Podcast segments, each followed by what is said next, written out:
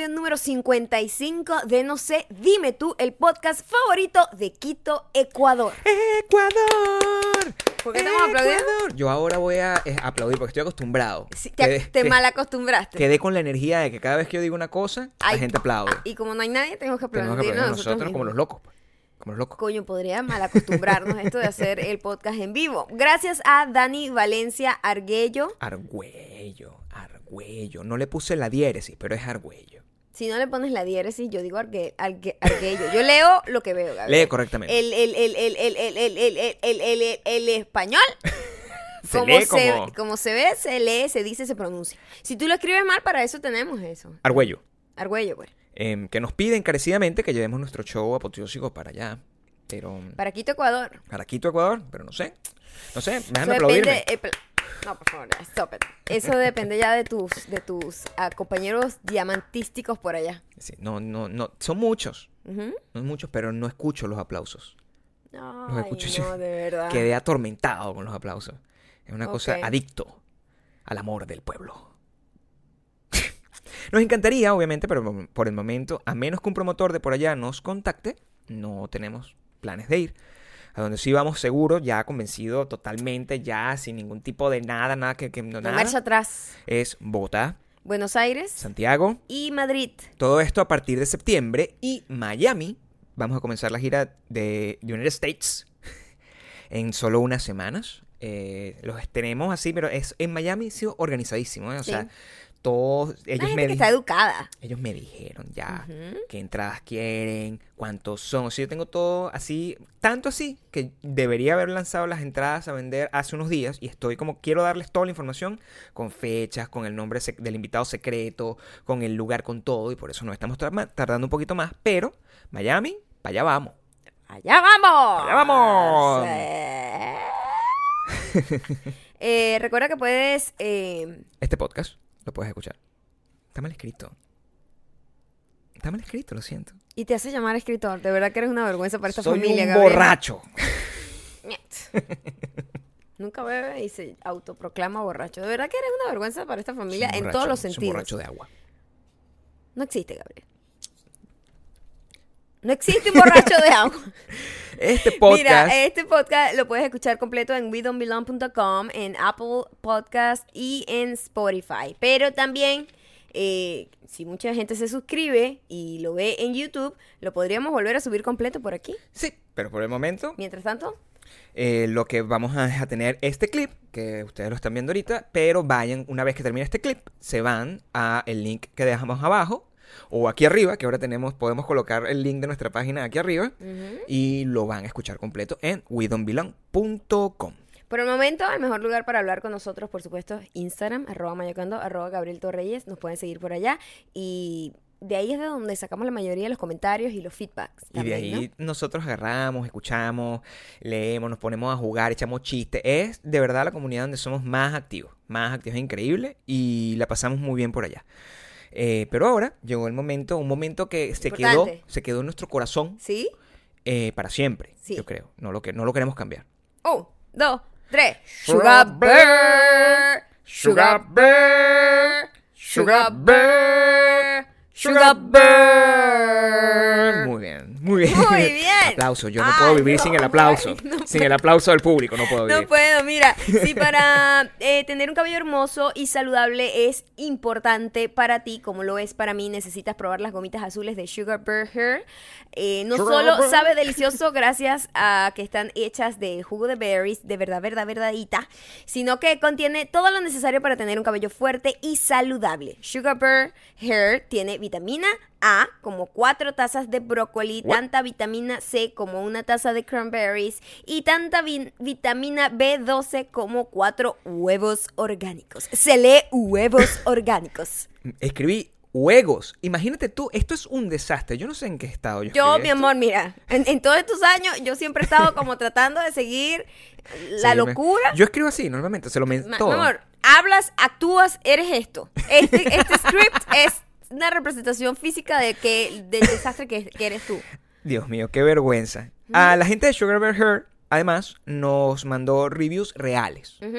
Para que los puedas escuchar también de boca de la gente. Estos son reviews de gente que realmente lo compró en Amazon y deja sus reviews. Eh, son eh, usuarios verificados y nosotros lo vamos a estar leyendo aquí cada semana que tengamos a Sugar Bear Hair como nosotros como cliente. Este es, por ejemplo, Avery Z y dice, pretty good. Funcionan bastante bien, definitivamente veo la diferencia en el largo del cabello y estoy feliz de no tener que lidiar con el fastidio de tragar los ingredientes en una pastilla. Cosa que es cierta, porque eso es lo que mejor que tiene Sugar Hair, porque yo, hasta yo, me lo como, que subí la foto para Son demostrarlo. deliciosas. Son demasiado. Y por cierto, esta vez sí van a poder ver el unboxing en mi Instagram, que es arroba maya ocanto. Y cuando termines, recuerdas que si quieres ser tan saludable como tu cabello, entra a, vamos a decirlo hasta bien, Ajá. perfectamente, sugarbearhair.com slash maya. Repito, sugarbearhair.com slash maya. Repito, sugarbearhair.com slash maya. Aquí abajo lo tienes. Me quedé como modo cheerleader. Sugar Sugar Bear. Exacto, así termina, así termina. Esta semana, esta semana, em, Obviamente Gabriel no se ha recuperado muy bien de lo que nos pasó en México. muy confundido. Ahora sí podemos hacer un pequeño re- review de, de- Real. y no Real. De, de la fantasía que hicimos Sí. la semana pasada. Sí, sí. Eh, porque bueno, le quedó afectado, quedó tocado. Gabriel no sabe, eh, no sabe manejar su ego cuando, Nunca. cuando obtiene un aplauso. Nunca había sentido los Menos que siempre, albores. menos mal que ha sido un fracasado toda la vida, porque ¿quién te pudiese aguantar? ah? Nunca, hubiese senti- nunca había sentido los albores de la fama de esta manera. Los albores de la fama. no, estuvo muy bien. Muy Eh, Estuvo muy bien el evento. Muchísimas gracias a toda la gente que fue. Superaron a- nuestras expectativas. Sí, esperamos que nosotros también hayamos superado las expectativas que todos ustedes, ¿Ustedes? tenían, seg- según nos dijeron ahí, cuando nos quedamos a atender a todas y cada una de las personas que pasó a, a estar con nosotros. Le dedicamos, así sea, cinco minutos a cada uno, lo que para nosotros no es ningún eh, problema o, o nada que nos hubiese costado. La pasamos súper rico. Sí, lo disfrutamos tanto como ustedes. Y, Em. y- y bueno, siempre es muy agradable visitar a la familia. Como ustedes saben, mi mamá la recién operaron hace poco, fue muy bueno verla, súper recuperada y eh, esto se va a descontrolar, en modo, esto se va a descontrolar. Sí. Fue para allá, para el evento, eh, le encantó, estuvimos disfrutando muchas cosas, pero Ciudad de México siempre tiene, Sí. tiene unos detalles. Sí, sí, sí. Había unos cosa, detalles. la cosa buena, tu mamá, bueno, está como una pepa, afortunadamente, pero, pero mira, no podemos, no podemos cambiar nuestra opinión con respecto a la manera de conducir de los Uber drivers. De verdad que paso todo el momento, cada vez que me toca montarme en un Uber o un taxi, o en una persona que vive allá y nos tenga que movilizar, ¿eh? Claro, Todo el mundo. cualquiera. Nuestra Eh, productora, nuestra exacto. productora nos buscó Eh, y yo nosotros estamos en pánico. eh, En pánico. O sea, nunca siento yo ese miedo de morir Nunca. mientras yo manejo acá. No. Nunca. No, a la pero allá vivo en pánico. Es una gente Sí. que va a millón, pero tiene el carro aquí una distancia como de 5 metros, pero va a millón que no importa, como si, oye, no vas a llegar más temprano. No. Solo te vas a matar si el otro al frente frena de golpe. Muchos carros juntos, que no es que aquí no haya, y pero es las que todos se cosas entre que me ellos. molestan mucho es que los canales, le decimos nosotros, allá creo que le dicen carriles, Sí, lanes, como quiera que le llamen, donde van los carros. sí. Es del, del grueso, del, o sea, tan amplio como lo que es un carro. Es decir, no hay espacio entre carro y carro. No se puede maniobrar. Eh, no, no, no, no. O sea, es una cosa que tú medio te mueves un milímetro para acá y ya rozas el otro carro con, con la parte de para abrir la puerta. Ujú. Ra, ra, ra. Eso, es- eso es un desastre. Más me llama la atención el hecho de que ha, ha involucionado. ¿Tú te acuerdas cuando la primera vez que nosotros fuimos a México, a Ciudad de México, el- el- la diferencia? O sea, ¿cómo era, cómo era el Uber driver en aquel Uber, entonces? el O sea, esfuerzo extra que le ponía el conductor. el esfuerzo. Yo me montaba en el carro y tú escuchabas a la persona decir, ¿una agüita? O sea, eh, lo decían tanto, ¿una agüita? Que nosotros teníamos que agarrar y decir, no, ya. o sea, Ya no- basta. ya no me ofrezca No- más no agua. quiero no- más no agua. quiero, ya me No diste una. Agüita, aquí tienes caramelitos. Ok, ah, caramelitos. ¿Caramelitos o dulces? No sé ¿Qué le cómo me lo decían. ellos? Dulces, creo que me decía. Aquí tiene chicles, no sé, no, no, goma de mascar, cualquier cosa me ofrecían. No, ellos me ¿cómo ofrecían muchísimas cosas. Las dulces.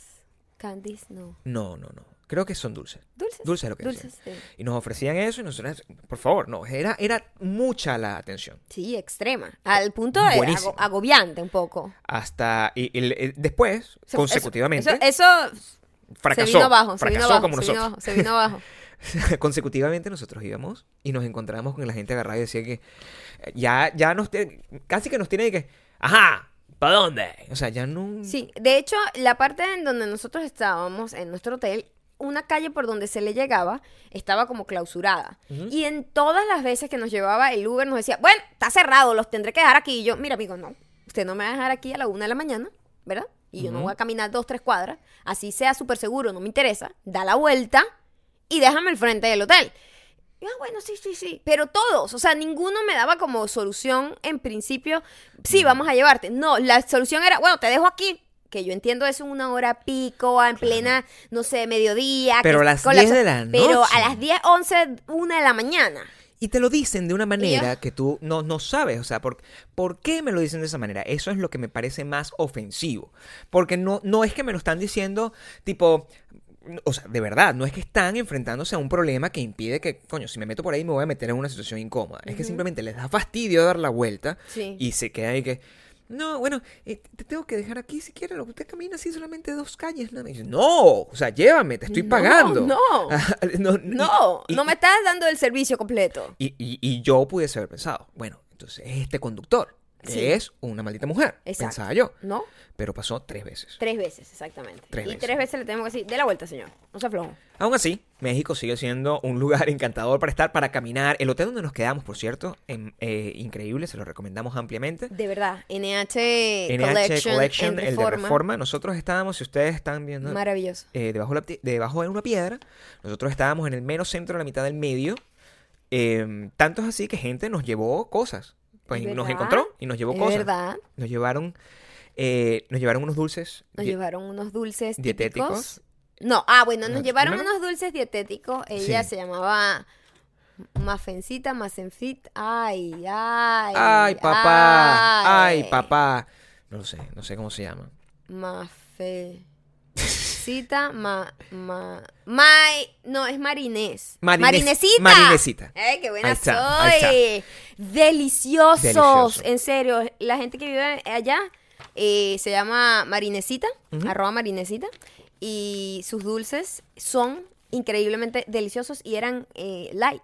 Light. Estaban hechos sin gluten, estaban hechos como con harina de coco, harina de avena y cosas así. Uf, y estaba... El ponquecito fue mi favorito, demasiado. A mí me encantaron las galletas que eran como de coco. De coco. También nos llevaron eh, unas manzanas que eran. Eso sí nos dijeron, mira, esto no es nada fit, esto es fat.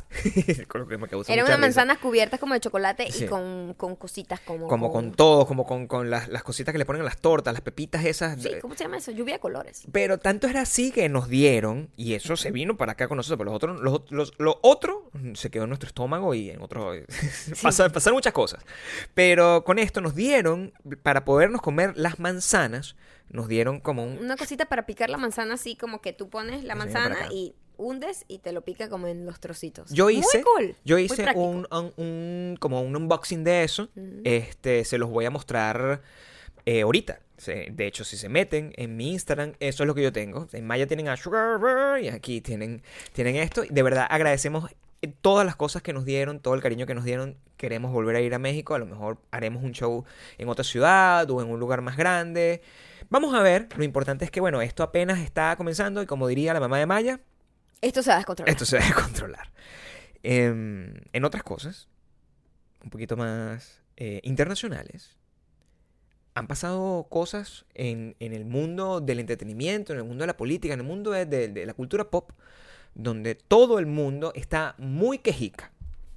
Esa es mi conclusión. Sí. Bueno, es que ahorita todo el mundo está como que... eh, eh, eh, todo, todo el mundo es muy, está muy delicado, como muy sensible. Entonces todo el mundo está como... eh, nadie está exento a las críticas. Nadie está exento a que lo critiquen y a que traten de destruirlo globalmente a través de internet. Por ejemplo, en este caso, Rita Ora, eh, para quienes no saben, es una cantante. Sí, que era novia de, Rob Kardashian, me acuerdo también. Es En algún momento, sí. Sí, cuando sí. Rob era como joven y, Y- tenía como ganas de vivir. Sí, antes. ¿Mm? Es cierto. Era millonario. No y me era acordaba delgado. de eso. Y era delgado y tenía como una carrera prometedora en el mundo del modelaje. Sí. Eso es lo que le puede lo que pasar quería hacer. Claro. Y después se convirtió en mí. ¿Qué te pasó? Antes eras chévere. Sí. taca, taca. Te pasó, exacto. Y, y ahora está acusada de haber de usar la bisexualidad solo para vender en una canción que se llama Girls. a mí me parece que, mm, en- y, y quiero dedicarle tiempo a eso porque básicamente yo creo que este a ser el tema de todo el, de todo el podcast. Y es que esta excesiva sensibilidad nos lleva a unos niveles de decir locuras aunados en, en, en, en, de verdad, quejarte por todo y buscar las cinco patas del gato cuando realmente no la tiene. Yo escuché la canción, cosa que no haría naturalmente, porque Sí, porque nada que ver. no es una música que a nosotros nos guste, pues. Pero yo agarré, vi el, el- el- que el tema estaba ocurriendo, o sea, que la noticia estaba en la palestra, y yo me metí a escucharlo para hacer, pero bueno, ¿cuál es la huevonada? ¿Pero qué, de qué trata? Who cares? La, la letra de la canción dice, la, fra- la, la- la- como el coro de la canción, que es una canción normal, power pop, como cualquier canción de, de- de esta época. I the girl and I y dice, it. la canción dice literalmente... Dice eso, pero con la voz de Rita Ora. Sí, literalmente. Dice algo así como que me gustan las chicas y me gustan los chicos. Y ya. O sea, al- algo. eh, En resumen, eso es lo que dice. Que yo inmediatamente hice la asociación con Katy Perry. Porque lo de Katy Perry, que pasó hace ya como 10 años, Sí. por cierto, no tuvo tanto nivel de. Porque pasó hace 10 años. de backlash. Pero ahorita esa gente está muy ofensiva. La gente está ridícula. Ofendida, pero- Verga, que ladilla la gente de Sí. verdad. Primero y principal, ningún artista tiene que estar disculpándose por su obra. What the fuck. Además, una obra tan personal. O sea, si le gusta, le gusta jugar para todos los equipos, que le guste jugar para todos los equipos. Claro. ¿Quién eres tú para decirle, no, a ti no te gusta? Tienes que acaso a- llenar una aplicación y ser aceptado en una organización. Vayan a, a- a la mierda todos. Y resulta que tienen que agarrar y como... eh, eh, el- eh, eso es lo más of- ofensivo, porque es como que al, en aras de no ser más atacado, la gente tiene que agarrar, tragarse su orgullo Y y, de- y y- justificar. Pedir disculpas. Y justificar Por que- tu arte. No. Justificar que, ay, mira, ¿sabes qué? A mí, bueno, sí, en algún momento, me- yo no estoy utilizando esto, que es un tema tan serio, para, o sea, realmente tú como artista puedes decir lo que te dé la gana. Qué fastidio, claro. Y más ofensivo aún, tú sabes. Es más, tú puedes crear canciones que no tengan nada que ver, Nada que contigo. ver contigo. Mierda, eres un, eres, eres un artista. Nada Puedes- que ver contigo. O sea, no tienen que. Ahora resulta que tú para escribir canciones tienes que. que son bi- autobiográficas, juro. No, y tienes que pedir permiso, tienes Por que pedir favor. permiso porque no vaya a ser que vayas a ofender a una persona que se sienta que tú estás aprovechándote de eso para poder vender más discos. Voy a, voy a escribir una canción sobre que me gustan las manzanas. Oh Dios, la gente que es fanática realmente de las manzanas se sentirá ofendida. Mejor no lo hago. Es literalmente eso. Yo agarro, hago una canción sobre las, sobre las manzanas y llegan los veganos y me empiezan a insultar. ¡Tú no puedes! Porque tú comes bacon. no puedes hablar de las manzanas porque Las tú comes manzanas bacon. no te pertenecen. Es absurdo. Es completamente estúpido. Vayan a la mierda. Es lo que yo siento. Y además se siente de nuevo, una vez más, como la mujer sigue siendo el, bla- eh, eh, el- el blanco de los ataques, independientemente por ellas mismas, eh, independientemente de que, de que tengan razón o no. Es decir, tú agarras y ves el caso de Harry Styles, que unas semanas antes dijo exactamente lo mismo. Como que, ay, bueno. Me gustan los chicos y las chicas. Lanzó, lo mismo. lanzó fue como una punta así como que, bueno, sí, yo cuando tú me gustabas, papito. Una cosa así que no, eh, yo sigo elucubrando. Y a él nadie le dijo nada. No. Nadie dijo, para, tú no puedes agarrar y, y meterte con nosotros. Más bien, mira, yo, o sea, lo que yo vi en internet es que los gays celebraron que el señor Harry Styles, ay, sí, por fin, ¡ah! Todos felices y contentos de que, lo- lo- de, de- de que pudiese estar la- el mínimo chance de que el bicho borracho Ah, se meta en una Pero cama con ellos. ¿quiénes son los que están indignados? Las lesbianas. Sí. Eh, Porque te voy a la decir comunidad algo. LGBT. Yo como Eh, heterosexual me da exactamente lo mismo si la tipa le gusta o no le gusta ser bisexual o no es bisexual o lo que sea que quiera hacer. O si tuvo una noche loca, una noche de copas y, eh, y simplemente tuvo una experiencia. A mí me da eh, completamente igual, no me, no me ofende. es indiferente, es que no debería Imagínate ser que yo diga, no, tú no eres heterosexual porque tuviste una noche loca, una noche de copa. A mí qué me importa las noches locas de copas que tú has tenido. ¿Entiendes? Tú no tienes que hacer un, un papeleo para pertenecer al grupo. Es que el, el- el- es la ofensi- lo ofensivo se vuelve ridículo, es lo que te estaba diciendo, porque tú no puedes agarrar y tomar en consideración que yo, yo sé de dónde vienen, qué opinan, bueno, como ser eh, gender fluid, que es el, el- es el término que se, que se utiliza. está manejando, está de se- moda, que está de sí. moda. Como el ser eso está de moda, es una cosa que te vuelve atractivo para ambos sexos y tu audiencia de alguna manera crece, pensándolo desde el punto de vista mercado Ajá, técnico, entonces la gente que es eh, que es LGBT o cual- cualquiera que sea su orientación sexual, des- eh, algunas, un segmento de esa gente, porque no todos, decide que tú puedes estar aprovechándote de esa condición, que en- en- de alguna forma, salvando las distancias, es el equivalente de una persona rubia de ojos azules diciendo que, bueno, vamos a apoyar la causa de nosotros los negros. O sea, entiendo que eso es como lo que están tratando de evitar, pero simplemente es- están como ganándose una... Pero ¿por qué simplemente la gente no disfruta del arte de alguien por el arte y no por con quién coño le gusta tirar? O sea, yo eso no lo entiendo. O sea, yo disfruto artista... Queen me encantaba. Claro. El tipo era homosexual. A mí me... ¿Qué me importa si es homosexual, si es heterosexual, si es lo que sea? A mí lo que me importa es cómo canta y lo que, lo que hace. Ahora, simplemente apoyar a un artista, ah, porque me representa y yo soy gay y él es gay. Mm, a mierda. A mí me gusta un artista porque me gusta el artista, sea lo que sea. No me importa nada, nada, nada. O sea, ese peo. de- Ahora todo es una, una bandera política. Estoy ladillada de todo, de verdad. Todo el derecho de estar hiperlayada.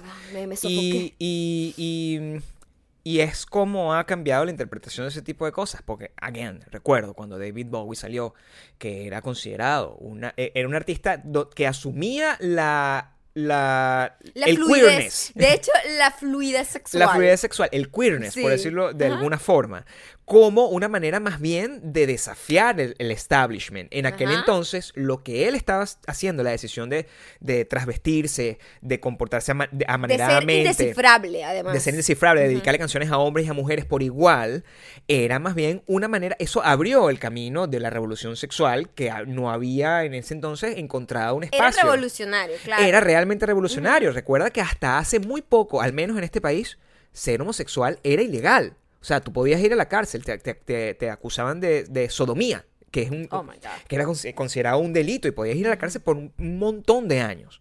Entonces, claro, ahora de repente que ser, eh, una vez más, gender fluid o pertenecer a alguno, porque yo quiero ser muy cuidadoso, no, no es decir ser gay o, no, o straight o una cosa así, sino simplemente pertenecer a esta comunidad que es muy amplia y muy eh, difícil y variopinta de definir. Eh, está en boga de alguna forma, es cool formar parte de eso. El, el- el- el- miedo sea, o, la crítica sea que cualquiera se pudiese aprovechar de eso, pero la verdad tú no puedes luchar con que la gente tenga, pueda tener las experiencias que quiera tener. Em, creo que la gente sí, definitivamente, está muy, muy, muy, muy, muy quejica. Incluso con cosas con la- contra las que yo mismo me quejaría, como lo que pasó con Kim Kardashian hace unos días. ¿Qué pasó ahora? La noticia, olvidemos que sea Kim Kardashian, porque hay una, hay una cosa en la que yo quiero además que me, que me ilustres, ¿no? El Kim Kardashian salió en estos días publicando normal. Ella es, vamos a, a- a setear, a setear las bases de esto. Kim Kardashian es una influencer. Es la número uno de las influencers del mundo Es lo que es. es una empresaria y es una ultra influencer. Hace todo lo que las influencers hacen, comparte su vida, habla sobre temas que generan audiencia, tiene una red social súper fuerte, monetiza, haciendo comerciales, lanzando su propia marca. Es una influencer en todo el sentido de la palabra. Ser influencer no está mal, ojo, eh, y lo que ella hace no está mal. Simplemente tuvo lo que se llama un error de judgment a la hora de escoger los clientes con los que trabajan, que por eso hay que ser muy cuidadoso a la hora de que tú, siendo influencer, sabiendo que tú compartes y haces recomendaciones de cosas, es importante, disculpen el helicóptero, que tú agarres y, y- realmente estés compartiendo o recomendando algo que tú uses. Ella estaba recomendando unas chupetas o una lollipop, yo no sé cómo se dice en otros países, una paleta quizá, es lo como se dice en México creo. No, paleta es como un helado. Bueno, la verdad, Es como un lollipop. mucho técnico, un lollipop. Vamos a decirlo un en inglés. caramelo en un palito. Eh, que son eh, o claims to be em, claim to be para reducir, quitarte el apetito. De- que son supresores ¿Qué Del tienen? apetito. ¿Qué tienen? No lo sé. Probablemente tengan un montón de cosas, yoimbina, cualquier tipo de cosas. no esa que- idea. yo, yo no sé, no he revisado, pero son de esta marca de test que suelen aparecer constantemente que ustedes ven a un montón de también de cre- social media creators y, y Pero e ella- influencers. ellas son como la- las primeras, ¿no? Las principales de esa marca. Ellas son como las principales de esa marca. Y mm, bueno, eso generó, again, un backlash de la gente diciéndole que lo que estaba era dando un ejemplo negativo a, para... Ahora, ¿cuál ejemplo positivo dan las Kardashian? Esa es la primera Me da demasiada risa. Ahora, ahora que le critiquen esto a una persona que ha estado eh, tratando de promocionar un rollo de, de aceptación de cuerpo, de tu imagen corporal y tratar de, de influir como, como amor propio, pero una gente que es toda la familia completa ha pasado por el quirófano y se ha rehecho completa de pies a cabeza, que te vende una chupeta que te quite el apetito, de verdad, a mí no, o sea, ¿En serio? ¿Les parece como es totalmente propio del personaje? O sea, no entiendo cuál es la sorpresa, cuál es el shock y cuál es como, wow, qué mala influencia. ¿Qué buena influencia tienen? Esa es la pregunta principal. Empezando por ahí. Yo Me puedo- parece que está súper acorde a su personaje. Yo puedo ser de, abogado del diablo, toma- ba- basándome en esa posición. Y es que, honestamente, creo que es bastante tonto tratar de cambiar. O sea, yo como Kim Kardashian, en- desde mi posición, yo no tendría ni la necesidad financiera, ni de nada de cambiar mi posición ante la manera como yo simplemente hago dinero de cualquier cosa, porque ofenda a cierto número de personas. Y ese es el problema que está viendo, porque e- este tipo de, de sensibilidad absoluta ante cualquier cosa hace que uno tenga que defender incluso a las Kardashian de su derecho de poder promocionar De- lo que le salga que del hablan- forro. De ser un mal ejemplo. Claro. O sea, Porque tú no tienes la, la responsabilidad de ser un buen ejemplo. Tú decides eh, que, al- es más, nadie está aquí para estar siendo un ejemplo de nadie. No. Quítense ese mojón de la cabeza. por supuesto. Nadie. Primero principal, todo el mundo es humano, todo el mundo es una mierda. ¿Ok? Tú eres una mierda, tú eres una mierda, tú eres una mierda, yo soy una mierda, todos somos una mierda. ¡Mierda! Vosotros sois una mierda. Ajá. ¿Verdad? Entonces, ya dejen ese mojón. Quítense el mojón de la gente idealizada y perfecta que no puedes cometer ni un solo error porque te, te acribillan eh, socialmente. Ay, qué ladilla, estoy ladillada, de verdad. Esa es como tu posición. Em, eh, es más, tengo es que, tengo que que, viene- fucking tiene defender a Kim Kardashian. A esto hemos llegado. Claro, porque es que imagínate, no tiene, el coronel no tiene que le escriba y Kim Kardashian no tiene que la defienda. O sea, estamos, tienen, que joder. estamos, pero sí estamos muy jodidos. Sí estamos muy jodidos porque ya llega, llega un nivel donde no, no- donde es importante establecer bases y límites de, de hasta qué punto uno tiene que estar siendo dominado por lo que un segmento de la población se convierte en opinión pública y tú, tú te ves afectado por eso. Y desde, desde hace un tiempo para acá, desde Rita Ora en adelante, todo el mundo vive haciendo comunicados. Comunicados que son más o menos interesantes o no, dependiendo de la celebridad que sea. Está el comunicado de, como lo dijimos la otra vez, de Juanita de los, de, de- del- de los Pepales, que agarra y, y desde, desde su pueblito allá en Churguara, agarra y decide comunicar que ha decidido divorciarse y, Sí, convertirse en, ya. en- en homosexual.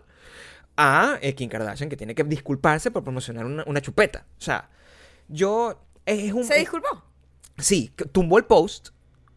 Tumbó el post. Y porque ese tipo de cosas. Y además en esa familia eso es común. Pasó con lo, de la- lo- lo del refresco con. Lo, de la, ah, sí, lo del sí. refresco con la, con, con la otra hermana. Sí. Pasó con la otra muchacha y con los labios. Hinchados, que también estaba generando como una, una mala influencia, una mala imagen de la gente. pues, Y, y, y, y, bueno, y si a ver vamos. ¿Para qué la convierten en, en ídolo? Si a ver vamos, deberían agarrar y ponerle el mismo problema a Dualipa, que es la única que. Con la lengua afuera. Y nadie le veo en algún momento. Esa es la próxima que viene. Le van a tener que insultar por dar, dar ese, ese mal ejemplo de la Y- lengua. y- y, que yo ejemplo- opino que es- Por ejemplo, razón. ¿y quién es el público de esta niña? Deben ser niñas de 12 años. Son niñas menores. claro, yo, Son niñas menores. yo ni tengo idea que ni una sola canción de esa chica. Son niñas menores. En estos días tuve, sentí una. eh, estando en México, viví una experiencia sobrenatural. Ajá.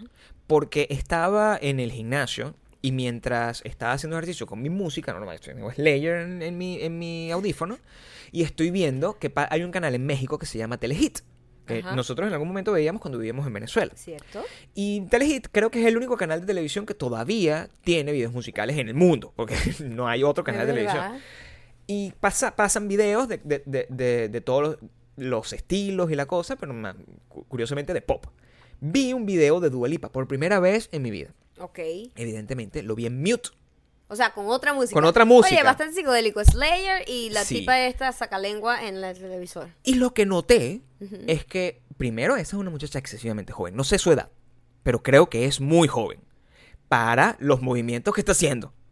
Y para la... Y, y me Qué parece... viejo suenas. O sea, ¿a qué edad se supone que tiene que hacer esos movimientos, Gabriel? No Da- lo sé. danos la edad. Yo te lo voy a decir. Creo que es cuando una mujer eh, en- entra en la pubertad. Es decir, cuando tiene algún tipo de este No, pero no creo que sea curiosidad. tan joven tampoco. No, no sé si te pero se ve así. Lo que es terrible. Porque no, no tanto por el ejemplo o no que sea con, la, con los niños, que eso al final no lo podemos controlar. Tiene 22. Pero se ve como si tuviese 14. Se ve como que si tuviese 14. Se ve normal. Y de alguna manera, si ella tiene 14 y se...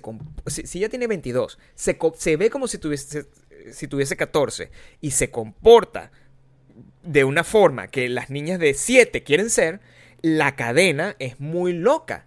No puedo pens- de, de- de- es el- toda la base de este, Pero está, este- está en toda su de edad. este podcast. en ella puede hacer lo que le dé la gana. es- ella- exactamente. está- y está en toda su edad de exploración sexual que puede hacer lo que le dé la gana, Gabriel. No, ella está en toda su capacidad y ella está en toda la capacidad de La crear cosa contenido al está en respecto. que siempre lo, el público es mucho más joven que el creador. Y eso no Entonces, en este caso, esta niña, me imagino que sus fans literal tienen 11, 12 años. Literal. Sí. Es así, yo recuerdo, y esa es la pregunta que yo me hago cuando nosotros éramos jóvenes, eso fue lo que yo me puse a pensar al respecto. Y, estaba tratando de encontrar el paralelismo entre el, tipo de, relación, de, ido- de idolatría y de, ¿cómo se llama? De modelamiento de roles a la hora de cuando uno seguía a cierto tipo de, de, de artistas, que al final eso es la manera como se ha transcurrido, como la gente define sus roles. Al principio son tus padres, después eso cambia, son tú como tus amigos y al final la cultura pop hace que tú trates de imitar los roles de ciertas celebridades. Eso ha, ocurrido a lo largo de los años forever. Lo que me parece que es distinto es que mientras tú y yo estoy seguro que nuestros role models eran una gente que estaba montada en los 21, 22 años también, pero se veía y se comportaba como gente más adulta, porque tu, tu visión que tú tienes, por ejemplo, de Gwen Stefani, que, que es el número que Ujú. es, era joven, pero era una mujer. O sea, tú la podrías Ya catalogar estaba como- grandecita, de hecho. la puedes catalogar como una mujer. Si yo Axel Rose tenía 24 años. Un bebé. Era un bebé. Era un bebé considerado, pero se veía como un tipo. Súper Bueno, porque la percepción de la edad y del tiempo varía dependiendo de tu propia edad y de, tu propio tiempo. Eh, cuando tú estás pequeño, tú escuchas a alguien que tiene 24 años y es anciano, o sea, se le pasó el tren, ya eso- su vida se acabó. Y ahorita nosotros escuchamos 24 años y me parece un niño que apenas está empezando a Y salir de la pubertad. Y, que es. no tiene idea de nada de la vida, nada. Y tú ves en retrospectiva y dices, por favor, qué risa. Y, por ejemplo, mi mamá me ve a mí como un bebé todavía. Entonces, la cuestión está en que uno va cambiando. La percepción de, de las edades varían dependiendo de tu, la cantidad de tiempo que tú has vivido.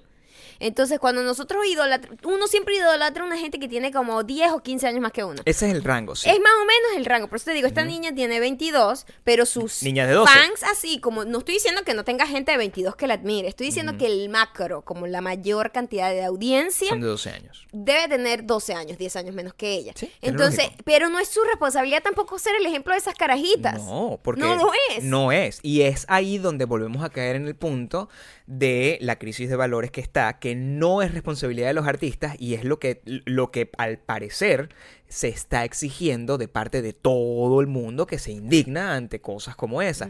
Yo, Gabriel, me puedo indignar porque soy un viejo, es distinto, fue- lo veo desde el punto de vista de la vejez. Yo, Gabriel, me puedo indignar cuando veo a Dualipa haciendo eso.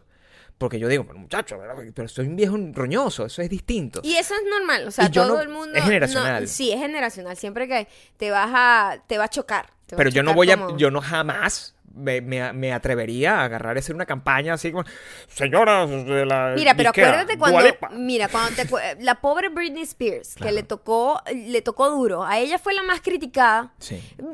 La, la- la otra, ¿cómo se llamaba? Cristina Aguilera andaba haciendo desastre y ay, Y criticaban era que, revolucionar. Y siempre, no, porque por haber dicho a- de bocón y que yo voy a llegar virgen al matrimonio. Bueno. La cagaste, la cagaste. ¿Para qué tienes Sí. que decir eso? La mandaron a hacer también, tenía como 17 años, o sea, tú no puedes pedir Fue mucho. víctima de todo el, Claro. la, la, la mercadotecnia para venderla como la niña más deseada y además que era burda de pedófilo todo al final porque Yo vi un documental de ella y era como un poco de viejo así, sí, imagínate esa niña deseosa y eh, llena de pasión. Terrible. Todo lo que y eran tipos así, o sea, un documental de hace 10 años, la percepción cómo ha cambiado, ¿no? Sí. Un tipo dice eso ahorita, Preso. acribillado, va El preso, de la semana, el de la le- semana. le sacan un montón de vainas de pedofilia en la- Terrible, sí, le horrible. la foto. Yo veía la vaina y decía, señores, esto fue hace 10 años. Revísese un más". poco, señor. Oye, ves, esa muchacha llena de, de sensualidad en ese colegio, lo que uno le provocaba era revolcarla. Señor, fotógrafo, no Señor, sé qué favor. coño, de como de, de Señor. 30 años. Señor.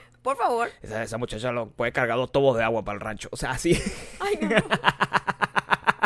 Pero lo que te quiero decir es, la pobre muchacha le echaron toda la culpa. Ella tenía todo el derecho Todo a el derecho. experimentar y hacerlo provocativa y sensual y transgresora que ella quisiera ser. Total. Ya, ya, ya, ya, ya tenía como 19, 20 años. Ella podía hacer lo que le diera la gana.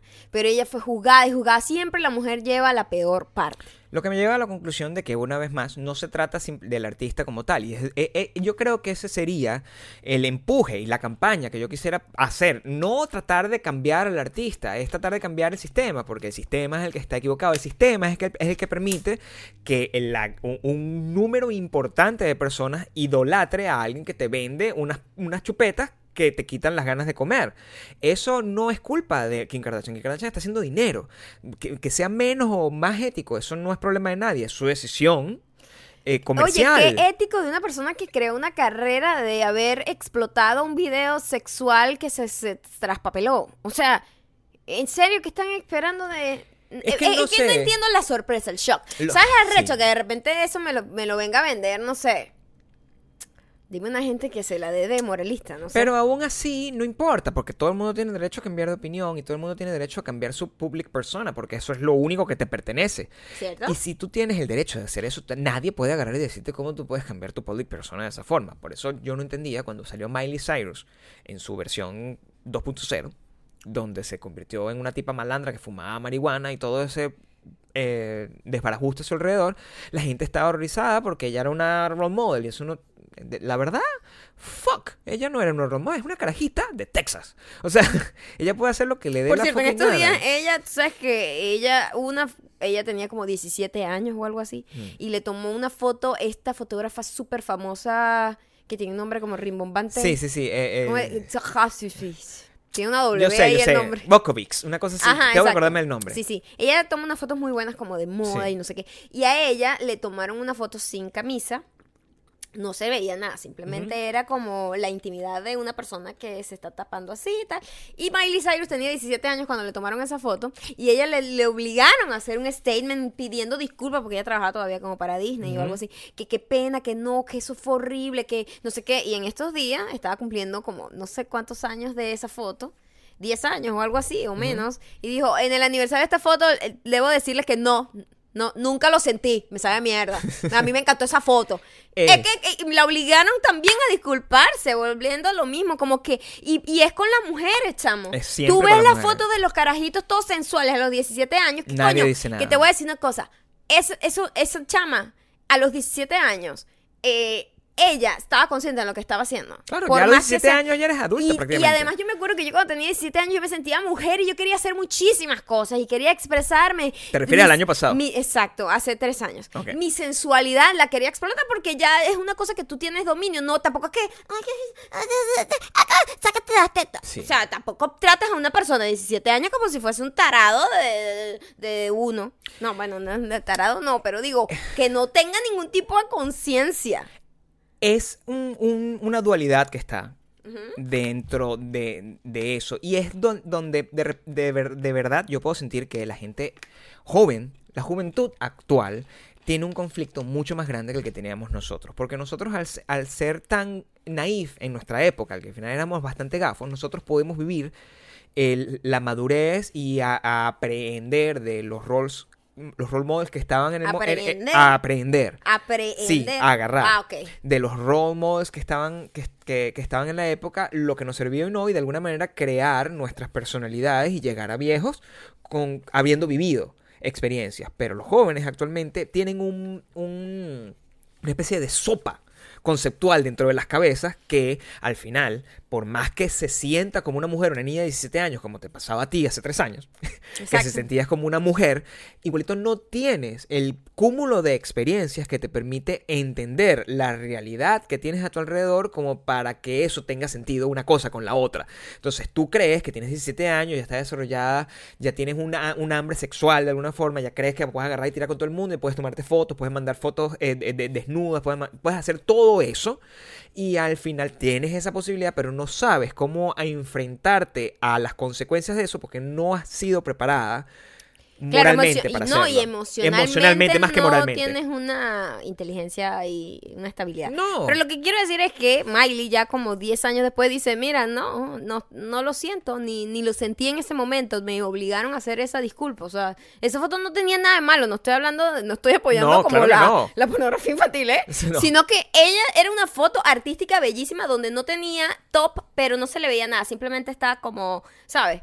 Y era una foto bellísima, bellísima la Como foto. foto, claro. Claro, como foto, artísticamente era muy bonita. No era, oh Dios mío, que eh, una pornografía. No. Sí. Y entonces eh, lo que te estoy diciendo es que ella tuvo la capacidad de ella haber decidido en ese momento y ahora, y sigue estando orgullosa de haber tomado esa decisión y que simplemente la obligaron a, discul- a disculparse. Son todos los factores.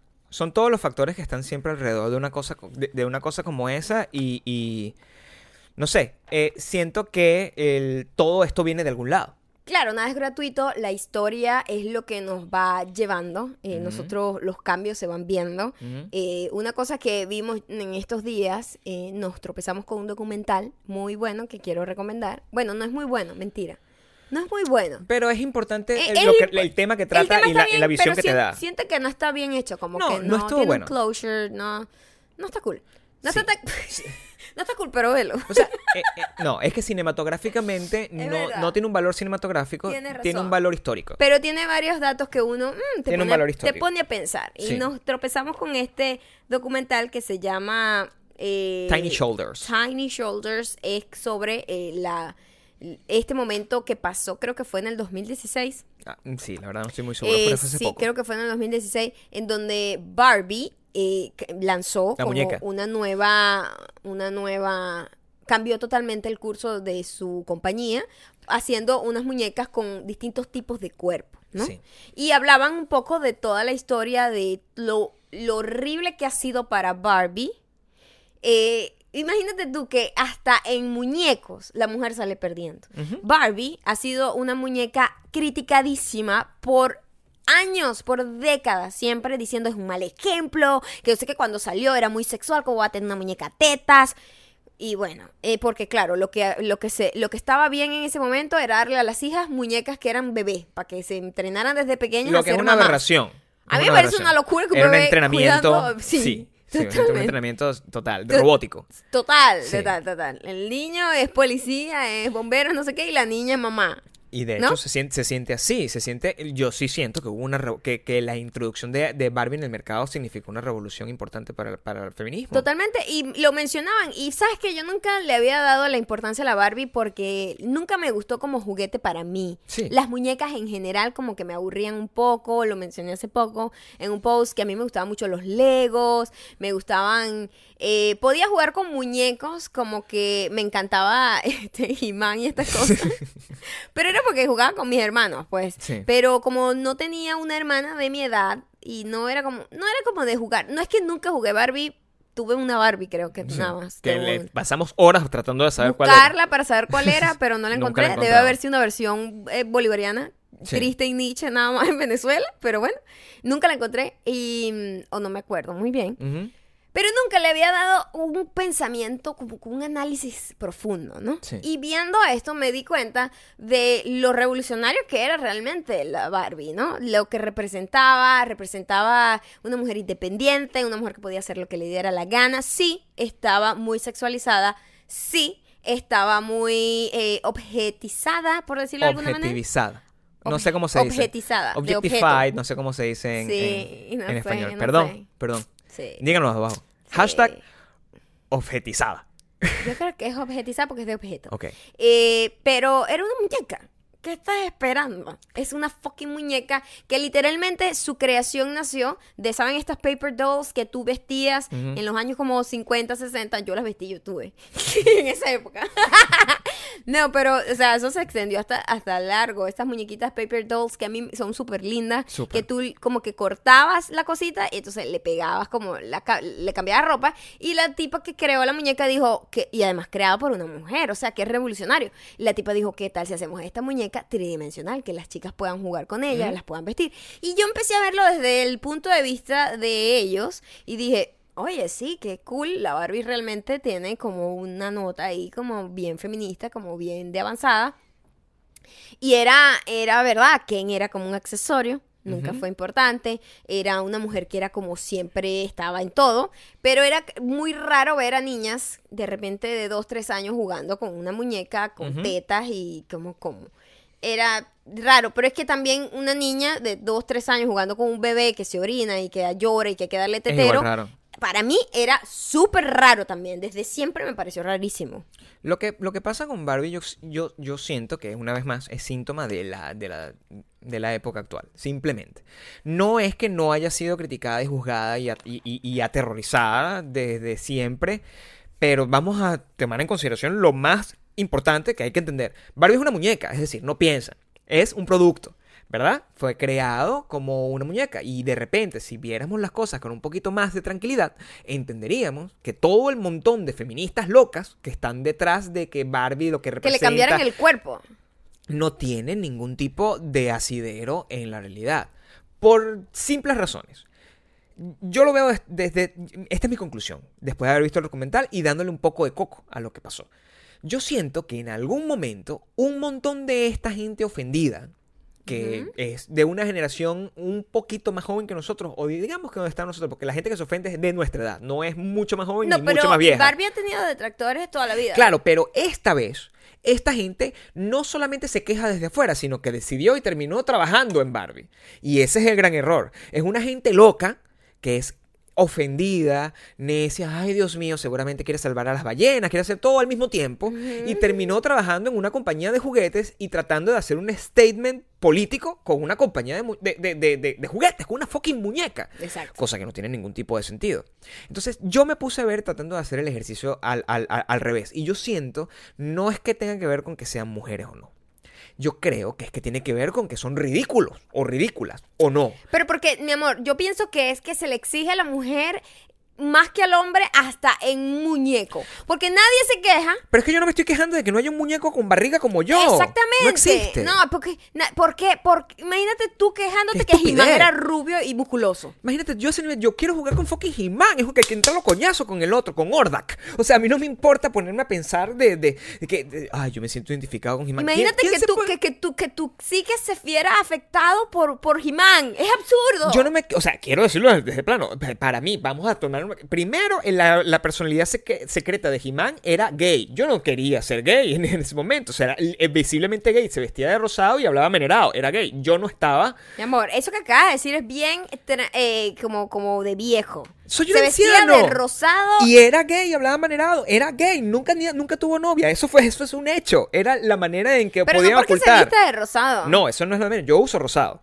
Eso no me importa.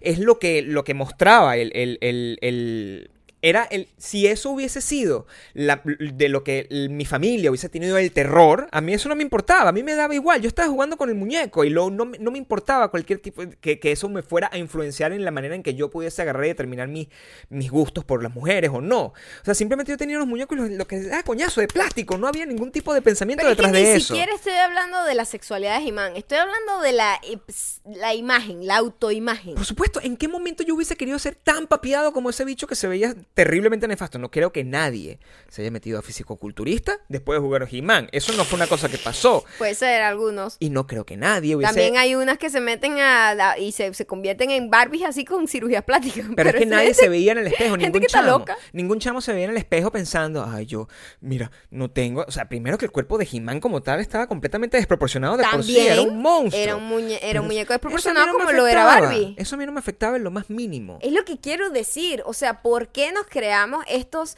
mojones mentales de que nos va a afectar la, ver una muñeca. A mí me da igual esa muñeca, no afectó mi vida, no afectó mi autoimagen, nunca vi la muñeca y dije, no soy ella, soy fea.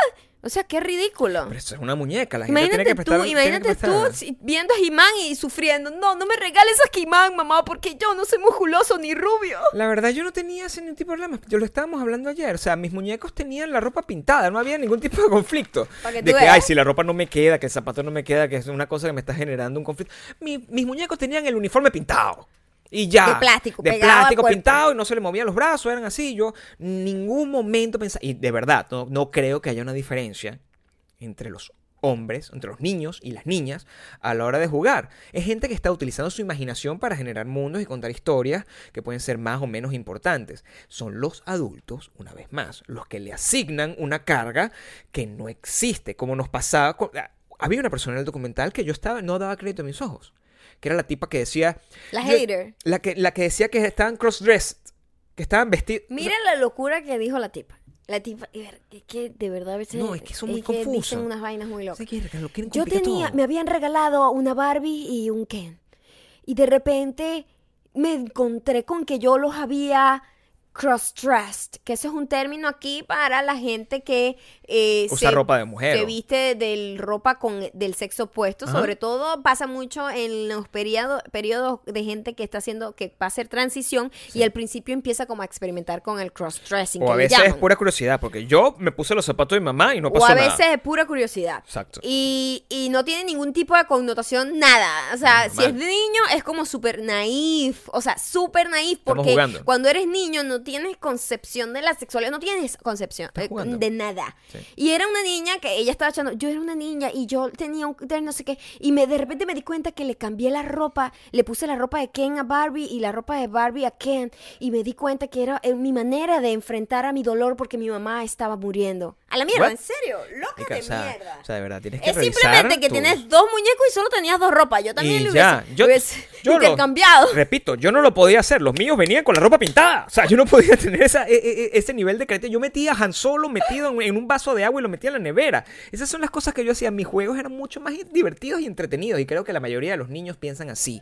Creo, además, que es un grupo y un segmento. Y lo grave es que esta es la gente que llega a estar en un documental. Entonces, el mundo entero cree que la mayoría de los niños que jugaron con Barbie están así de tocadas. Y no es así. Todo el mundo jugó con Barbie y todo el mundo simplemente. y ya, y move on. O sea, jugaste eso y ya, y ya fue. Jugaste con tus amiguitas, creaste tus mundos de, de, de que eran como, como, creabas tus series. Claro. Era lo que hacías, creabas Sí. una serie en vivo. Pues es lo que se hace cuando juegas con muñecos de cualquier tipo, sea Barbie, sea He-Man, sea lo que sea, sea soldaditos. Lo que haces es crear series. Long story short, el, aunque pareciera que fuera un, un- un éxito y en intención, yo puedo entender cuál es la intención de lo que querían hacer. Querían como que todas las Barbies se vieran representadas, to- todos los tipos de, de, de- de mujeres. Pero tú crees que yo siendo petit, si yo, o sea, yo Ese soy, es el gran eh, problema. Yo soy petit y qué, me voy a comprar la Barbie petit. Ah, No, es enana. no, esta- esta muñeca la veo desproporcionada. yo soy desproporcionada. Es muy ridículo. Y siento que él, eh, está sesgado lo que pasó. Porque, de verdad, las niñas, ¿cómo funciona? Cualquier tipo de idealización, que en este caso puede ser a través de un artista o, pasa a través de, de- de un símbolo, en este caso un símbolo al que tú le asignas unos valores. eh, porque, ay, bueno, me gustaría, porque, bueno, porque es así como funcionan los juegos. Ay, que recho este, este, este carácter, es un ninja. Yo quisiera ser un ninja, pero eh, hasta ahí, o sea, funciona como de acciones. No funciona como que yo quiero ser así chiquito y- Literalmente. y, tener la ropa pintada en el cuerpo. Nunca ¿no? piensas eso, ¿verdad? Yo siento que cuando el, el gran problema aquí es que se le asignó que las niñas quieren identificarse con una cosa de plástico y que necesitan que esa cosa de plástico se parezca a ellas, cuando lo No. natural es, es que lo que eh, genera la motivación para tú convertirte en cualquier cosa en tu vida es la aspiración. Y tu aspiración tiene que ser siempre, de hecho, distinta y en el caso de Barbie, que tiene totalmente sentido, irreal. Porque es una aspiración eh, sobre lo que está alrededor del Además- concepto de además- Barbie, no a la forma, maldita sea. y, y súper irreal. O sea, nadie tiene las proporciones de ese cuerpo. Nadie, absolutamente nadie. Es una muñeca. Entonces la Es campaña... como que, o sea, todas las muñecas son súper desproporcionadas, de hecho. Y la campaña decía, la campaña, y eso es, ah, y con eso lo cierro y para que se queden pensando y lo dejen aquí abajo y se quejen como me estoy quejando yo. La campaña decía, ay, es hora de dejar de hablar de mi cuerpo. Fuck you.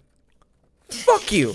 O sea, tú estás convirtiendo la conversación de una muñeca de plástico naturalmente desproporcionada Además, le en una conversación de pueblo. De- Sí, de- tu cuerpo, de cuerpos. De Y- cuerpo. Y, le echaste mierda toda tu historia que era diciendo que, mira, no, la la Barbie no es un cuerpo, la Barbie es una idea, la idea, la Barbie es Por un supuesto. concepto de independencia, de ser lo que quieras ser, de que tú puedes soñar. La Barbie era como un canvas vacío que tú ibas a disfrazar de tu aspiración profesional, o sea, eso tenía una connotación súper fuerte. M- eh, Barbie astronauta, Barbie doctora, Barbie abogado. O sea, las niñas se iban a identificar era a través de todas las cositas, los jugueticos que tenía la Barbie, que ahora lo veo en retrospectiva y le veo más valor que que le veía cuando yo estaba pequeña.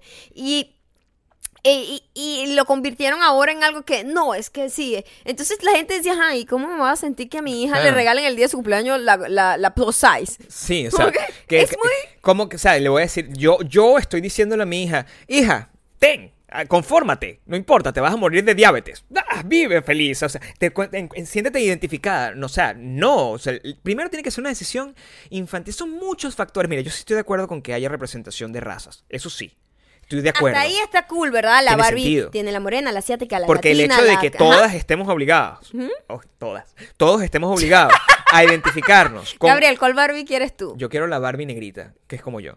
Todos estemos identificados a, a- a- a tener y jugar con un muñeco que tenga los ojos azules, eso sí es un absurdo. Eso lo entiendo perfectamente. Y aún así. Sobre todo Barbie, que es como una cosa como eso, para jugar y, Sí. e imaginar lo, Sí. que, lo que puede ser tu vida. Pero aún así, sigue siendo excesivamente buscarle las cinco patas al gato. Porque si yo voy a jugar con un Yeyo. Pero es como que imagínate que Jimán Moreno, Jimán Bueno, Iván era bastante moreno. Era como un surfista copiado. era tostado, pero Sí. digo, imagínate que hubiese sacado Jimán pequeño, Jimán petit. Es una estupidez. ridículo. No, y además, o sea, imagínate que yo estoy jugando con J. Joe, que son todos eh, soldados gringos. Pero eso es lo que yo estoy jugando. Entonces, no, necesito tener un soldado que sea latino. Buenísimo, así corrupto. Corrupto. Que traiga como un paquete donde trae los Sí. dólares de que se O sea, robó de la empresa de- del, del país. Y además, ¿tú qué crees? ¿Que lo van a hacer venezolano con, con- con el pelito churlito y así que habla como yo? ¿Lo van a hacer chicano? No va a ser, igualito no me va a representar. Es como todo este pedo de que quieren agarrar y convertir el superhéroe hispano, el superhéroe hispano, lo que van a hacer es un superhéroe ranchero. O sea, no, no, no, y no, no va a representar a todos. Nunca. Entonces, la decisión es simplemente entender las cosas como lo que son y no buscar el exceso de representación Exacto. porque Qué no tiene, no tiene sentido. Pero qué desespero, qué desespero. Es una locura. Yo, por ejemplo, me identifico completamente es con, con, con gente que vive los mismos problemas que yo. Yo me identifico con gente este, que tiene los mismos problemas que tengo yo, con los que yo vivo cotidianamente, independientemente de que sean de otra raza. Porque esta persona que tiene estos problemas es rubia y es mujer, Sí, sí. pero tiene los mismos problemas que tengo yo. Se llama Hilary Duff. Hilary Duff eh, tiene... Hilary Duff y nosotros no, no Tenemos estamos tan... más en común de lo Sí, que pensábamos. no es estamos lo que, tan es lo que quieres decir, creo Sí. yo. Eh, Hilary Duff hizo un rant en donde conta muy, muy... Debe haberse inspirado en nosotros. Hilary Duff, te mandamos un saludo. Sabemos que eres gran fan de No sé dime Super tú. diamante de Los Ángeles. Totalmente, una super diamante desde el capítulo 1 y se inspiró en nosotros, en nuestro primer episodio, en hacer un rant sobre su eh, vecino, que es un marihuanero. Entonces la tiene al borde de la locura porque se le mete todo el humo en su casa y siempre huele a marihuana en su casa y está harta. Entonces, que llegamos a la conclusión de que Hilary Duff tiene su propia maldita mujer. Es literalmente lo que pasa. Claro. Y eh, todo el mundo tiene una maldita mujer. Y estamos hablando de Hilary Duff, donde tú agarras y sientes que hay un tipo de conexión entonces.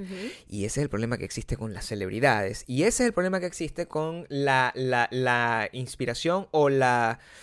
No se llama motivación. La palabra correcta es con la influencia que tienen las celebridades o las personas que son famosas con la gente, digamos, normal. Que es que de, de alguna manera el hecho de que Hilary Duff tengan los mismos problemas que nosotros, Sí. de alguna manera valida nuestra lucha contra la maldita Valida mujer. nuestra propia existencia, Gabriel. Lo que no tiene sentido porque al final es una persona normal que tiene un marihuanero. Todo el mundo tiene un marihuanero al lado de su casa. Es lo normal. Yo no soy más eh, viejo roñoso porque tengo un- el mismo marihuanero que tiene Hilary Duff. Exactamente. Eh, y eso es lo que, en lo que se ha convertido la obsesión de buscar parecidos con gente eh, que, que es famosa. Y eh, a veces gente que es famosa sin ningún tipo de razón. En el mundo entero, la discusión de todos estos días, lo único de lo que se habla, yo no sé cómo será en sus países, pero en este país, es sobre la fucking boda real. Qué sueño me da. Yo digo, Tratan a esa gente como una celebridad, así como si hubiese hecho algo increíble por el mundo. no han hecho Y no absolutamente entiendo, nada. ¿no? Y en este caso es aún peor, porque es la validación completa y absoluta del cuento de Cenicienta. Total. Porque es una chama Como del plebe. Plebe. normal, La plebe. que es del plebe a... a- a- De la plebe y además de actriz. color. Sí, entonces... Y lo convierte en algo importante y se convierte en un tema de conversación tan triste que nosotros lo estamos hablando aquí. Es muy triste, no quiero ni hablarlo.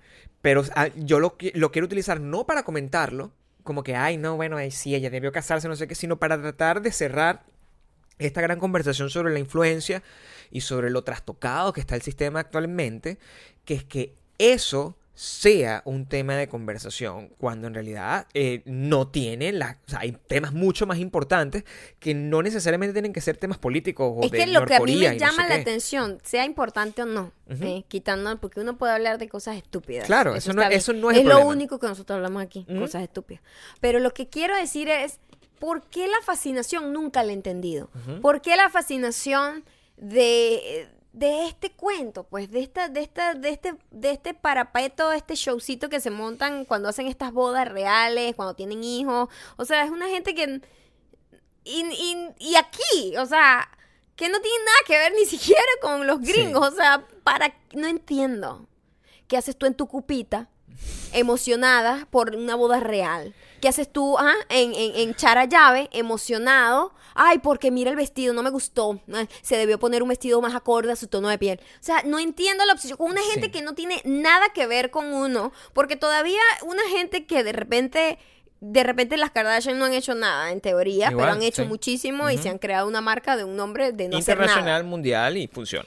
Pero por lo menos tiene como, tú viste como esa carrera ante tus ojos crecer. Claro. Pero esta gente nació así. Este tipo, este muchacho nació ahí y esta muchacha no sé ni cómo se conocieron, me da igual, no quiero saber la historia. Y de repente se van a casar y de repente es una eventualidad mundial. Esa vaina no la puedo comprender.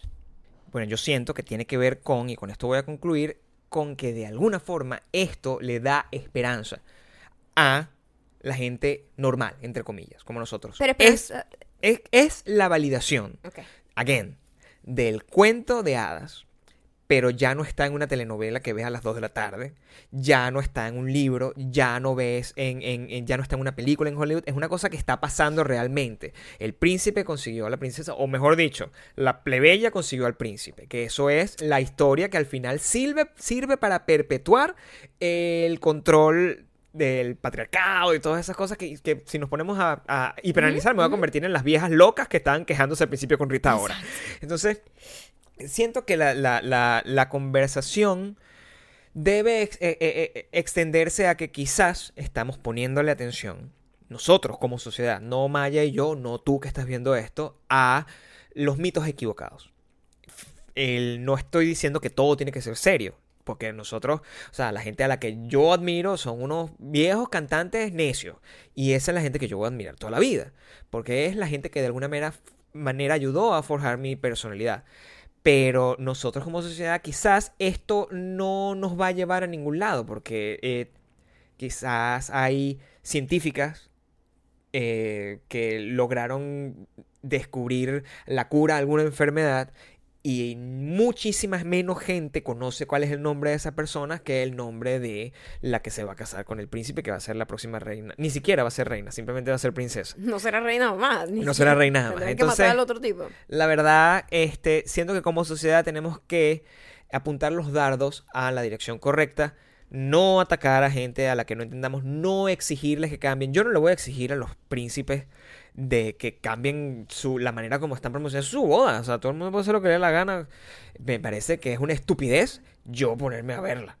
Sí, Y sí, así. que si estás en tu cupita pendiente del zapato que Sí. usó la muchacha, de verdad, por favor, Revísate. revísate. Be fucking better. Sí, además, eh, mi conclusión es que en vez de aspirar este sueño eh, de hadas, este cuento de hadas, de ser pobre y salir de la pobreza, a- a- eh, de- escalando de alguna manera, conociendo un príncipe que te saque de la miseria, sea independiente, sea un poco más Barbie, y tú, que Ken, que te lo vendan por separado. Sí, consíguete un bicho como yo, que es fracaso absoluto y Es como un Ken. es como un Ken. Eres un Ken. Soy un Ken, llevable. Hashtag Gabriel, es un Ke- Ken. Gabriel es un Ken. Ahora vamos a las... Reco, reco, reco. ¡Eso! Reco, reco, reco. Reco, reco, reco. Reco, Recomendaciones. reco, reco, reco. Reco. Recomendaciones. Reco. Reco, reco, reco. Reco. Guau, guau. Reco. Recomendaciones. Reco. Ra, ra. Reco. Ra. Oye, con sabor tropical llegamos no hoy acá con esa recomendación. Epa, y para, para, para, para, para, para, para, para, para. ¿Será ¿Será que no me amas? Mira, eh, México lindo y querido nos ha dado Nos ha muchas cosas muchas maravillosas, nos ¿verdad? No solamente nos dio nuestra primera parada del No se dime tour, que la pasamos Oh, yeah. increíble, no solo nos ha dado los eh, el pozole, una de, acuerdo, una de mis comidas favoritas de México realmente es el pozole. no solamente nos ha dado un, un hogar para nuestra familia. Exactamente, eh, un- opciones, exacto, no, exacto, un Sí. nuevo hogar para Los nuestra rancheritos, familia. no No, me- solamente no- me- nos los ha dado todo ese cariño, nos ha dado el sol, El sol de México. el sol de México. Mira, nosotros, esta casa está, sabes que nosotros entramos en obsesiones. En obsesiones. Obsesión. De repente, Ah, pero ese es otro ese canal. otro, ese es español. Eh, entramos en Bueno, obsesiones. también la del este niño, Entiendo, este entiendo, niño, entiendo. este niño Sí, mexicano, así pero como él dice que nació en Veracruz. Hemos aprendido mucho de la historia de este personaje. Mira, eh, hace unas semanas comenzó en- a transmitirse simultáneamente en Netflix y en Telemundo la serie de que se llama Luis Miguel, la serie. Eh, al principio, como todas las cosas que ocurren en nuestra vida, eh, lo vimos con bastante resquemor. Porque, bueno, eh, pero sabía desde el principio yo que no se iba a generar un hype.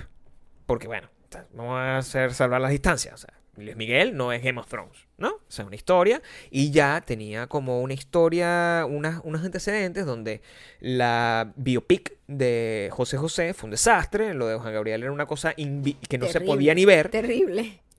Pero- a niveles de producción, quiero de decir, producción. como que eh, la producción se veía muy barata y como muy mala y como que te quita las ganas de verlo. Yo. Eh, Teníamos cero expectativas con cero Luis Miguel. expectativa. Yo, de hecho, Maya estaba como en la sala de nuestro apartamento allá, hablando con su mamá, y yo convencí a mi cuñado, que es el que estaba conmigo ahí, para verlo, en los primeros capítulos, y bueno, yo puse el primer capítulo y no pude parar. No, está, No muy, está, muy, está- está muy entretenida. Sobre todo porque, o sea, yo no sabía nada de Luis Miguel realmente, más que sus canciones y nada, absolutamente nada. Sí. Nunca fui fan de Luis Miguel, pero coño, era un artista internacional súper conocido de los 90, 2000, ¿no? Y cuando 80. 80, 90 y partecita de Todo, 2000. todo. Es un artista eterno. Pero, wow, qué vida tan compleja, tan... Sí. O sea, ¿qué, mon- qué ha acontecido, Luis Miguel? De verdad. El, el- pasan muchas cosas. O sea, mira, yo, he sido, yo fui fan de Luis Miguel. Toda mi vida he sido fan de Luis Miguel. Es real. Me sé todas las canciones de Luis Miguel. Todo el mundo se sabe todas las canciones de Luis Miguel, pero no Pero yo quiere soy fan. decir- no quiere decir que sea fan. Yo soy fan de Luis Miguel. Ok. Fan de Luis Miguel. eh, me, me quería. ser- Ese es un role model correcto. Que no tiene absolutamente nada que ver conmigo. Y no me pinté el pelo jamás para parecerme a Luis Miguel. Ni tampoco sufrías porque Ni no te tampoco parecía sufría a Luis porque no me parecía a Luis Miguel. Simplemente pues Con su tripeaba. sensual eh, sonrisa. Lo único que hacía yo era agarrarme el pelo así y por eso me quedé con un poco menos de pelo, pero era el, el- el pelo mío es un pelo rulo y el de Luis Miguel es rubio. Hay una diferencia de plano, pero yo que sentía que Luis Miguel era un buen role model, un tipo talentoso. El video de La Incondicional es uno de los mejores Y en la videos hechos playa, y en la historia. playa, el de la playa. El de la playa es calienta cuando calienta el sol, todo eso. Aquí en la playa. Se veía muy sensual. Muy sensual. Muy sensual. Muy sensual, a sus 20 años. Con sus mujeres ahí, con sus ropitas así como esos bikinis así de los 80. No, ni 20, 17 años tenía ahí. Una cosa así. Así de joven Estaba era. muy joven. Y, mm, Ah, y lo criticaban como criticaban. destrozaban a Britney Spears porque Sí. la muchacha movía el culo. No, no, él tuvo, pasó por otros problemas. Pero él, él me parecía y, y que, que yo sabía mucho de Luis Miguel, la verdad, no sabía, no sabía absolut- absolutamente nada de Luis Miguel. Tiene la serie, está muy bien hecha, la serie tiene como unos guiños muy interesantes, tiene, tiene un cameo de Luis Miguel. Que yo no, no sabía, le tomé una foto y le dije, Maya, Maya, este es Luis Miguel. Y Maya, que, what the fuck, yo no sé. yo lo que veo es un gordo catira ahí. Como rojo. Está como súper rojo. Y era Luis Miguel después de averigué y todo eso.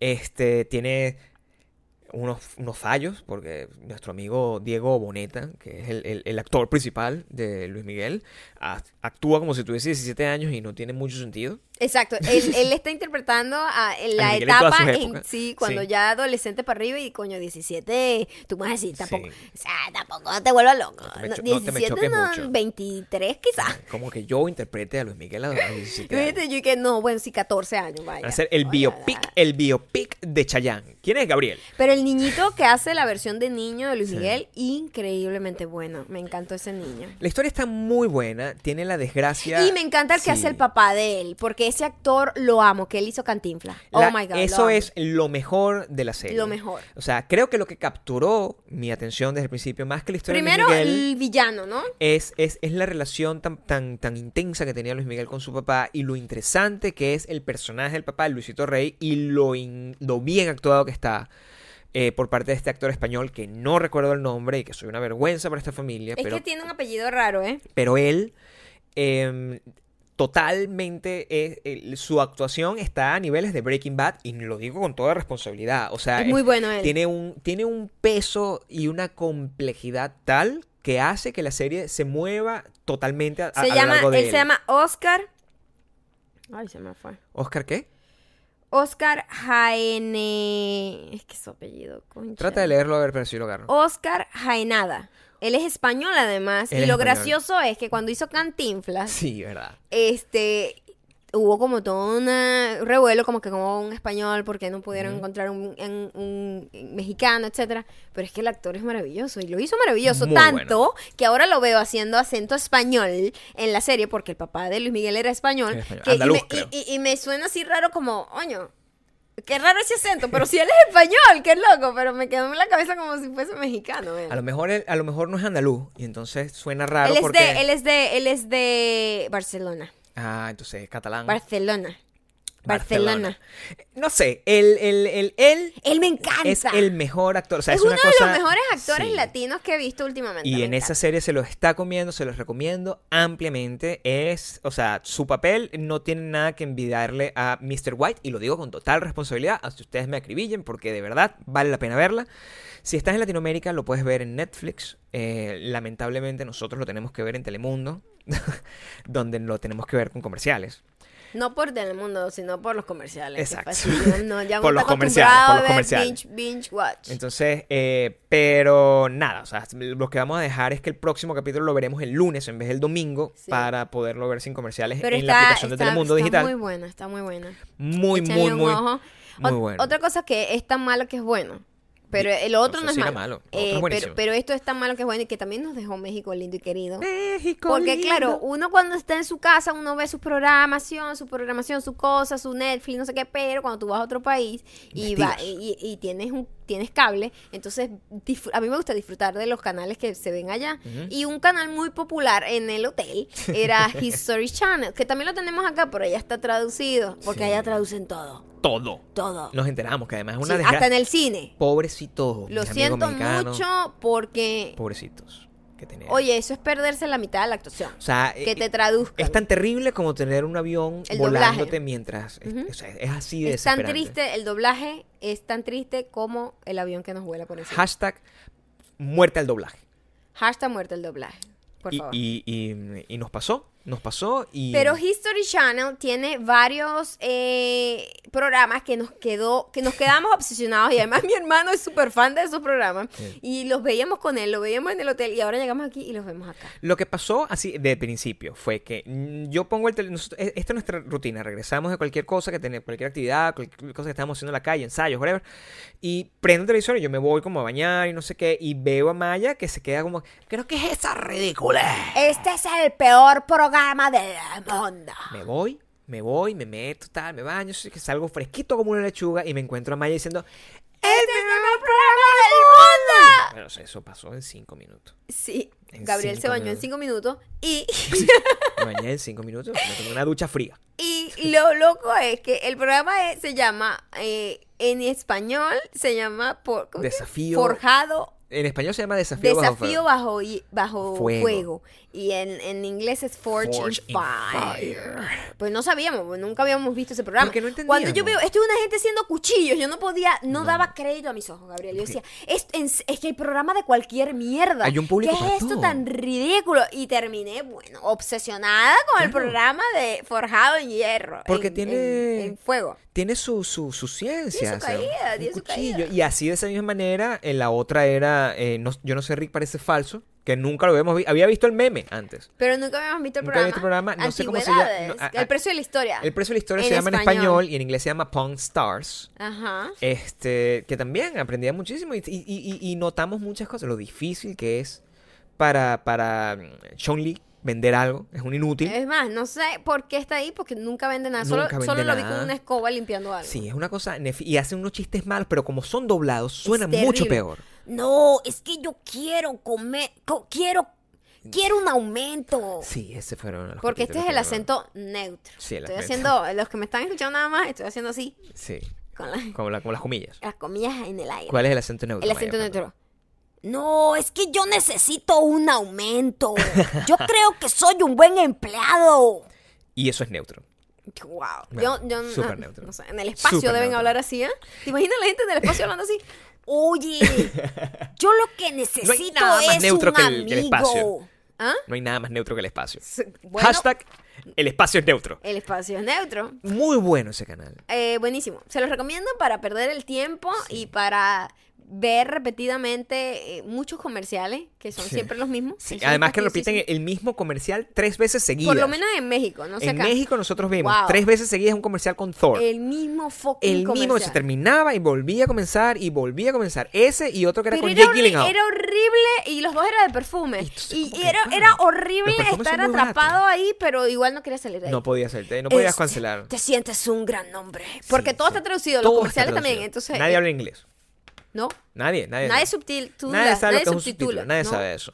Eh, y el, el- el último programa de, de History, que bueno, ese es mi favorito ever, que ese ya le dedicaré una recomendación completa, es em, Ancient Al- Aliens, o como le dicen allá, aliens, alienígenas ancestrales. No, pero haz la traducción bien. Alienígenas ancestrales. Exacto. Es maravilloso ese programa, pero eh, lo recuerdo porque cuando me habían puesto la cosa en la boca, los, los, el Invisalign, eso era cuando yo iba a mis citas de Invisalign. ¿Lo ponías? Era el programa que yo ponía en Netflix para, Ah, para aprender y, ¿qué me- y dormirme. Podía pasar horas viendo eso. Ok, vamos ahora a los comentarios. ¡Comentarios! Cuando comentas tú aquí, en el YouTube. podcast. Aquí en el podcast, eso saqué Ah, todo. vamos otra vez. De nuevo, por favor. Cuando comentas. No, No. Gabriel. Discúlpame, por favor. Discúlpame. Cuando comentas tú aquí en el podcast. Siento tu cuerpo vibrar cerca de mí. Bueno, Araní González. Dice, quería asesinar a Maya la... re- La voy a leer en, en neutro. Por favor. Quería asesinar a Maya la recatada. Estuve a punto de adelantar a ver si hablaba igual en todo el podcast. Vaya, ¿por qué hiciste lo de la malla recatada? Es bueno demostrarle al mundo lo importante que es ser montuno. Ok. Y se muestra, las cosas no se dicen, se demuestran. Ok. A nadie le gusta la malla recatada. Nadie. Porque la malla mon- montuna es inigualable. Entonces, el- la conclusión es que no pidan que Maya sea recatada. No, no quiero a nadie criticando que grito, que digo grosería, que no sé qué, porque les recuerdo. ¡Ah, verga! Sale Maya recatada y ustedes van a decir, no, Sí. maldita mujer. Em, Vamos con Laura Tovar. Yo quiero que el elefante me cague encima algodón de azúcar. Pero los que no saben, eh, que si no lo saben es porque son unas malditas mujeres todos, Todas. es que eh, nosotros en el podcast pasado narramos lo que ocurrió Lo que en el, en apoteósico estreno del No se Dime Tour. y contamos sobre un elefante que volaba y dejaba sus heces dulces en la boca de los, de los asistentes. Entonces, si no sabe lo que estamos hablando, eh, pues eh, Maldita be mujer. better y ve a escucharlo. Y a ti, Laura, con todo el gusto del mundo, Oye, iremos a llenarte la boca de pupú, de elefante. Laura, eh, esta es otra Laura. Otra Laura. Laura Galera dice, hace un par de podcasts hablaron sobre la importancia que tenía ser Miss en Venezuela. No sé si mencionaron un documental que hay en Netflix que habla precisamente de eso. Si lo han visto, ¿qué les pareció? O si no, véanlo y díganme qué les pareció y si realmente es fiel a la realidad. Se llama To Be a Mess o Cómo ser una Mess. Muchas gracias por tu Miss. recomendación, Laura eh, Galera. Em, esto se va a quedar pronto sin, sin audio, pero eso nos va a Sin sin, video. video, pero nos va a permitir como perder un poco más la vergüenza y extendernos un poco contigo. Vamos a verlo, porque te- a- a- estamos obsesionados Me- con ¿sabes ver documentales. Sí, lo voy Sí, a ver, lo voy a ver. ver. eh, estoy casi segura que todo lo que dice ahí es verdad. Tenemos la tarea de, de verlo y, y compartirlo. Me encanta cuando nos mandan los superdiamantes cosas que nosotros Muchísimas gracias. ver. Esto es, esto, es, esto es una comunidad importante, una familia importante que damos y recibimos. Y con ese mensaje, nosotros nos vamos a despedir por esta semana.